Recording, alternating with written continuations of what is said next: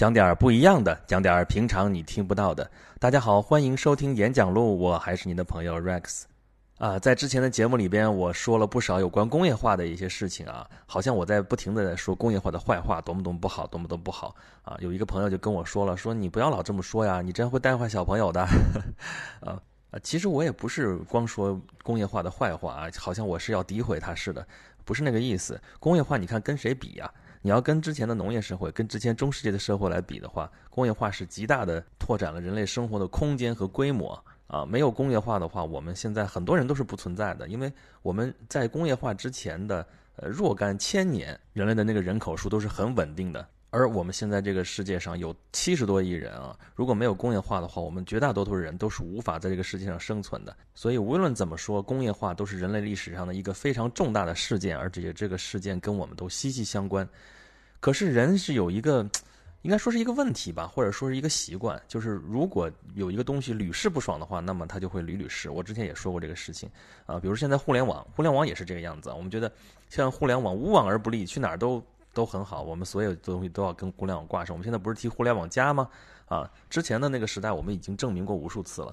比如说蒸汽机啊，蒸汽机发明出来，那我可以呃给这个提供动力，那我可以给其他所有东西都提供动力，对吧？包括内燃机，后来电力革命，这些动力革命当中都是这个意思。那工业化也是这样，就是因为工业化无往而不利，就被用到了人类生产生活的各个方面。啊，能用的不能用的，呃，都用上了。就像我们现在喊用互联网思维来解决什么什么什么问题一样，啊，当年就是用工业化的这个方式来解决所有的问题。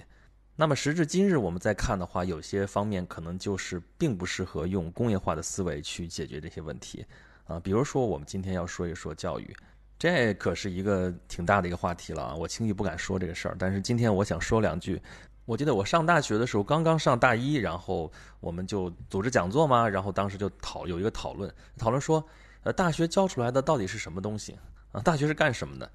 啊，有一个观点就是说，大学教出来就是流水线上的产品，大家都是一样的啊。但也还有一个声音说，其实生产的不是产品，因为你出来之后，大学毕了业之后，很多人是不能干具体的事情的。我们叫本科嘛。本科什么意思？你学的都是一些很基本的东西啊，跟根本性的东西。但是你出来这些实际操作东西，你可能还并不会啊。那怎么办呢？所以你只是一个半成品啊。但是不管你是成品还是半成品，最后你都是这个比喻来说，本身就是一个很工业化的一个表述。所以当时争论的焦点其实是聚焦在了说，你生产出来的这个人才啊，人才产品。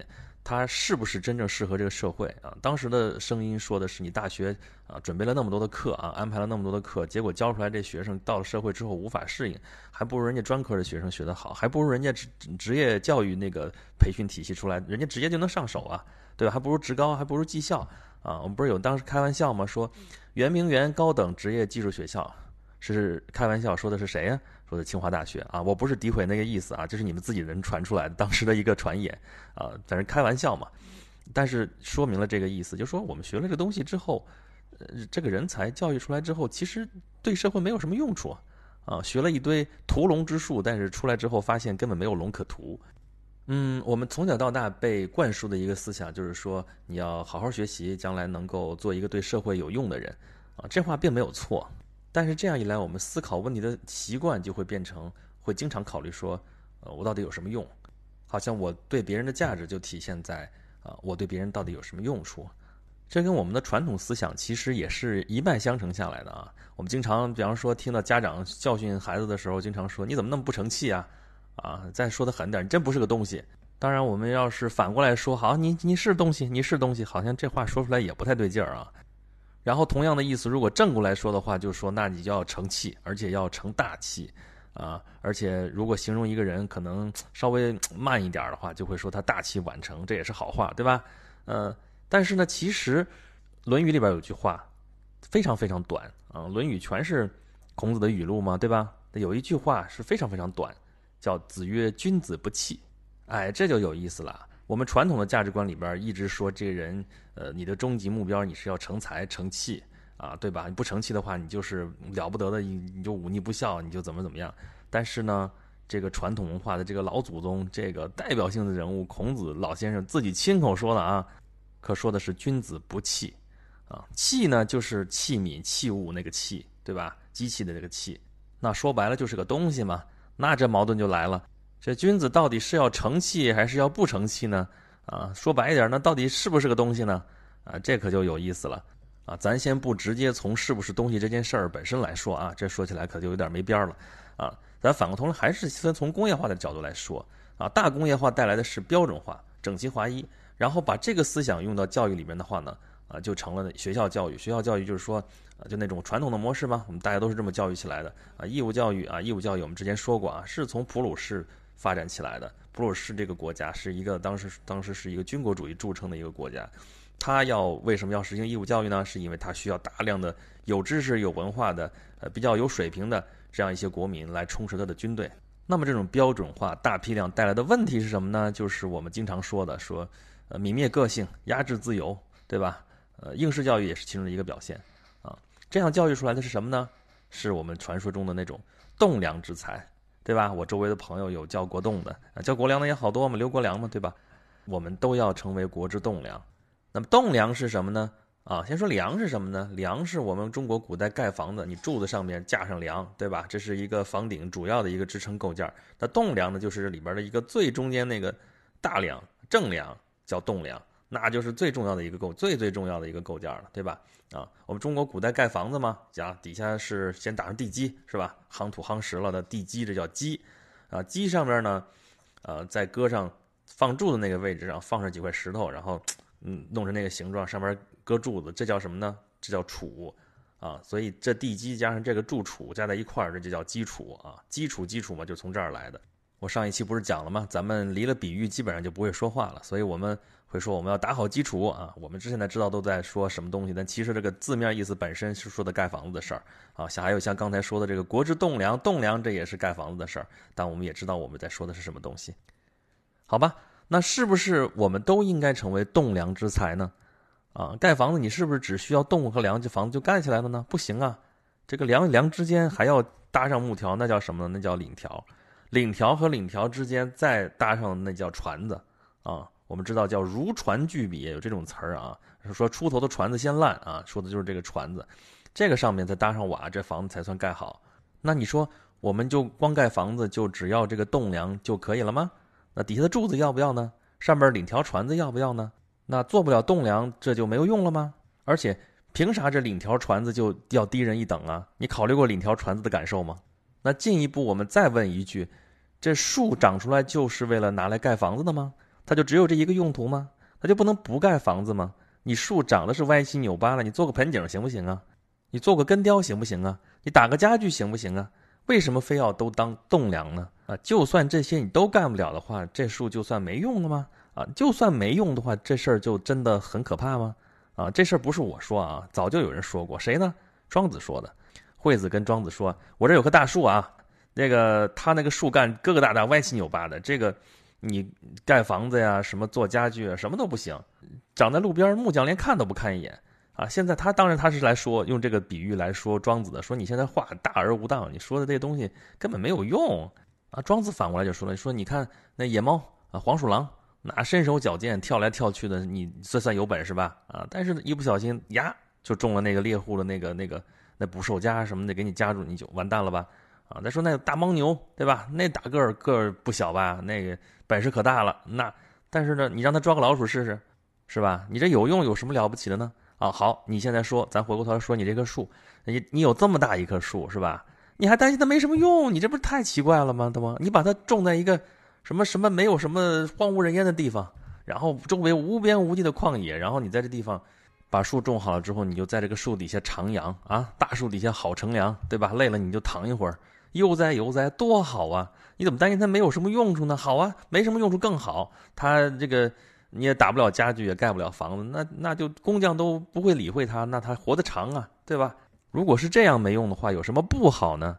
当然，庄子的话可能是比较极端啊，但是他提出这个问题，我觉得值得大家去思考。那什么叫有用？什么叫没用啊？而且你以前认为或者你设计好你应该干那个事情，你有的那个能力就是你的全部吗？啊，我们再举个例子，比如说煤，煤是什么东西？我们现在大家都知道是远古的一些化石，对吧？是之前那些植物变成的化石，啊，但是我们现在拿煤来干什么呢？主要拿来烧。我之前听到有人说说，啊，这么好的东西你居然拿来烧，那没能传递出来的信息，它的价值可能远远不止于去拿它去烧。但是我们之前一直是这么干的。再比如说另外一个故事，就是发现甲骨文的故事，大家应该都有所耳闻。就是说当时王懿荣当时发现，在河南那地方有一味药叫龙骨。啊，那就说龙骨是什么东西呢？哎，挖出来的东西多半就是呃当年的一些什么龟甲啊、兽骨啊什么这些东西。但是王懿荣看到这个东西，他之后发现，哎，这上面有字，啊，然后进一步去研究，发现这就是殷商的甲骨文，啊，一八九九年发现的这个事情，距现在也已经一百多年了啊。但是在王懿人发现它是甲骨文之前，它只不过就当做一味药材就被熬了。那你说这些乌龟壳、这些牛骨头、这些兽骨，它们的价值到底体现在哪里呢？就体现在是为药材吗？还是体现在它后面是甲骨文的一个载体呢？啊，到底什么是它呢？什么都是它，这都是全息的。用现在的词儿来说的话，就是每个人的价值其实有很多很多方面。但是我们之前如果按照工业化的这种标准化的生产生产出来的话，我们通常就会被固化在了对你是有预期的，你是把你培养成一个什么什么样的人，然后呢，它跟你的本身的天赋和你的个性未必就是相吻合的。所以这就会出现一种拧巴的感觉啊，所以是那种传统的教育啊。我记得小学的时候，我们还能看到说啊，大面积提高教学质量，然后说题目要标准化，怎么怎么样，就直接用这样的词儿了啊。标准化就干嘛呢？所有的题都变成选择题。其实有些题不适合做选择题，他也拿去做选择题了。然后每个人其实不是所有人都适合考试的，不是所有人都适合那个统一的那种。教学方式适合一个老师在下面讲，一堆人在底下听的这种模式的。我们老早孔夫子就提倡是因材施教啊，那其实什么意思呢？就是说要个性化的教学啊，但实际上是做不到的，因为教学资源是有限的。怎么办？要照顾到那么多的人，只好用那种啊广播的方式，就是一对多的这种方式，在那种大班教学那种方式啊，这其实是一种工业化的生产人才产品的这么一种方式。那么回过头来，我们再说君子不器。那孔夫子讲这话什么意思呢？是说，呃，君子不器不应该是一个器物，是应该是那种，啊，一专多能，就是能干很多很多事情的这种东西呢？不是那个意思啊。孔子自己说的呀。人家问子贡，子贡是谁呀？子贡就是孔子最得意的一个学生啊。当然，他最得意的弟子其实是颜回啊。但是颜回因为家里穷，后来死的也早。然后就是这个子贡啊，子贡是很了不起的啊。从某种意义上来说，孔子的思想能够流传下来，能够有那么大的影响力，子贡是居功至伟啊。他的那个角色基本上相当于基督教里边来说圣保罗的那个角色有点像。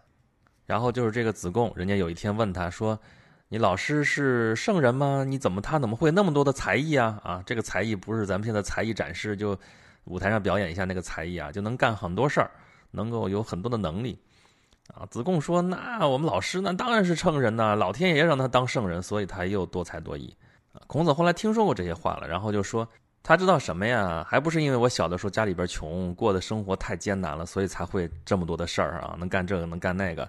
但其实你说君子需要那么多的技能吗？不需要的啊，这叫吾少也见而多能鄙视啊。君子多乎哉？不多也啊，就是那个孔乙己老挂在嘴边上那句话啊，多乎哉？不多也啊。”那就是那句话说“吾少也见过，多能鄙视”，就是说孔子不把这个事儿当做一个事儿。人家说你好厉害啊，你会那么多东西，但孔子就说这其实没什么，没什么意思。那事儿有原因的，其实君子根本不需要这些东西。你说他是假谦虚吗？不是，他真的认为君子不需要会这么多东西的啊，这是一脉相承的，跟他刚才说那个君子不器是一个道理。为什么呢？你说你会干这个，会干那个，那是你的一种能力，但是呢，你你这个事情其实不一定非你干呢。你找个工具可能就干得了了，而你需要做一些呃管理这些工具的事情啊。当然，有些人我们之前啊是从这里边引申出来说，呃，孔子就是鄙视劳动人民，鄙视体力劳动啊，所以孔老二不是什么好东西。但是如果在我们这个时代去看他这句话的话，其实更加有道理。这君子不器，你没必要去干那个工具能干的事情。工具在不断的发展，在不断的更新，然后不断的把你身上这些可以交给工具的东西外包，外包给他们之后，你就可以作为一个人来说，你可以做更多其他更有意思的事情，更有意义的事情。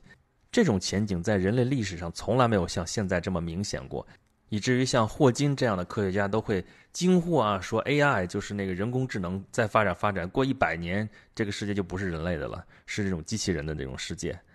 所以说了那么多，那君子不器到底是什么意思呢？孔夫子在告诉你说，其实你是一个人。虽然这话听起来像骂人，但是你是人，不是一个东西，啊，不是一个器物，啊，人就是人，而且每一个人都是独一无二的人，啊，你不能用器物来衡量。就刚才说那个子贡有一天问孔子的，你说我次也，就是我，他叫端木赐嘛，就是我到底是个什么样的一个人呢？你看我是什什么样？他说你是美器也，什么美器呢？叫胡琏也。啊，胡琏我们现在已经用不到这种东西了啊。胡琏是古代祭祀的时候装祭品的一种器皿啊，这个东西在当时是非常重要的。所以孔子一方面在肯定子贡的能力，但实际上子贡也没有做到君子不器。孔子理想的那个世界是一个君子的世界啊。我们不按他那个字面的意思去理解啊，不说他贵族的那个事情，但是在现代的现实意义来讲的话，就是一个真正的人的一个世界。人与人之间相处，那么那教育的目的是什么？就是为了把人按照人的方式去教育，去获得他想要获得的知识啊。在古代的时候，在之前，我们的教育是私塾的教育，私塾教育其实是很个性化的教育，但是效率非常非常低。我们经过了工业化的时代，工业化是提倡效率的一个时代。我们没有效率的话，我们不可能做到温饱。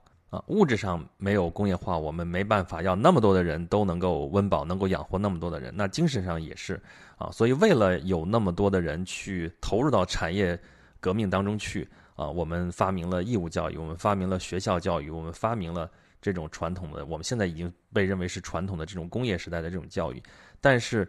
到我们现在这个时代，我们我之前说过一句话啊，现在这个时代是我们终于开始有得起个性的这么一个时代，因为社会越来越多元化，能够容纳下那么多的人，那么多个性的人，那么多呃形形色色的人，啊，那么所以这个时候呢，传统教育就是显得那么不适合啊，所以应试教育只是它的一个表现，表现的一个层面，远远不是全部，而且从某种意义上来说。教育的问题虽然看上去很突出啊，好像是孤立的这个这个层面，教育界啊什么什么的问题，但实际上它是经济社会发展到这个阶段之后一个集中的一个表现，它是一个结果而不是一个原因。所以要想解决这些教育上面的问题，也不是这一个圈子之内的人解决就够的啊，也不是说说呼吁全社会来关注这个问题就能解决的，而是它是一个头痛医脚，脚痛医头的一个问题。但不管将来这些问题怎么去解决，这个教育的这个事情怎么去发展，我觉得有两点都非常重要。一点就是说，我们这个传统教育，我们这个在工业化时代所形成的这套教育体系、这一套制度，一定应该也一定会大大的改变，学习可能会再一次的回归到。它的本来应该有的样子，就是学习其实是一个非常个人化、非常私人化的一件事情啊。教育这种自上而下的这种教育，有可能会被淡化这个色彩。而另外一点很重要的事情就是，教育到底干嘛？学习是要干嘛？教育到底要教出来个啥呢？教出来你还是一个人，是人的教育，就不是一个器物的教育。所谓君子不器，孔子的理想到今天都不算过时。好了，今天一不小心碰了一个非常大的一个话题啊！这个话题要说起来，那就太有的说了啊！今天我们就只先说到这儿，以后咱们有机会再慢慢聊啊！您要是对我讲的这东西还算是比较感兴趣，您同意或者不同意我的意见呢，都可以在您听到这个节目的平台上给我留言啊，我基本上都能看得到。或者您可以关注我的微信公众账号“轩辕十四工作室”，在里边跟我直接留言。好了，今天的节目就是这样，我们下次再见吧。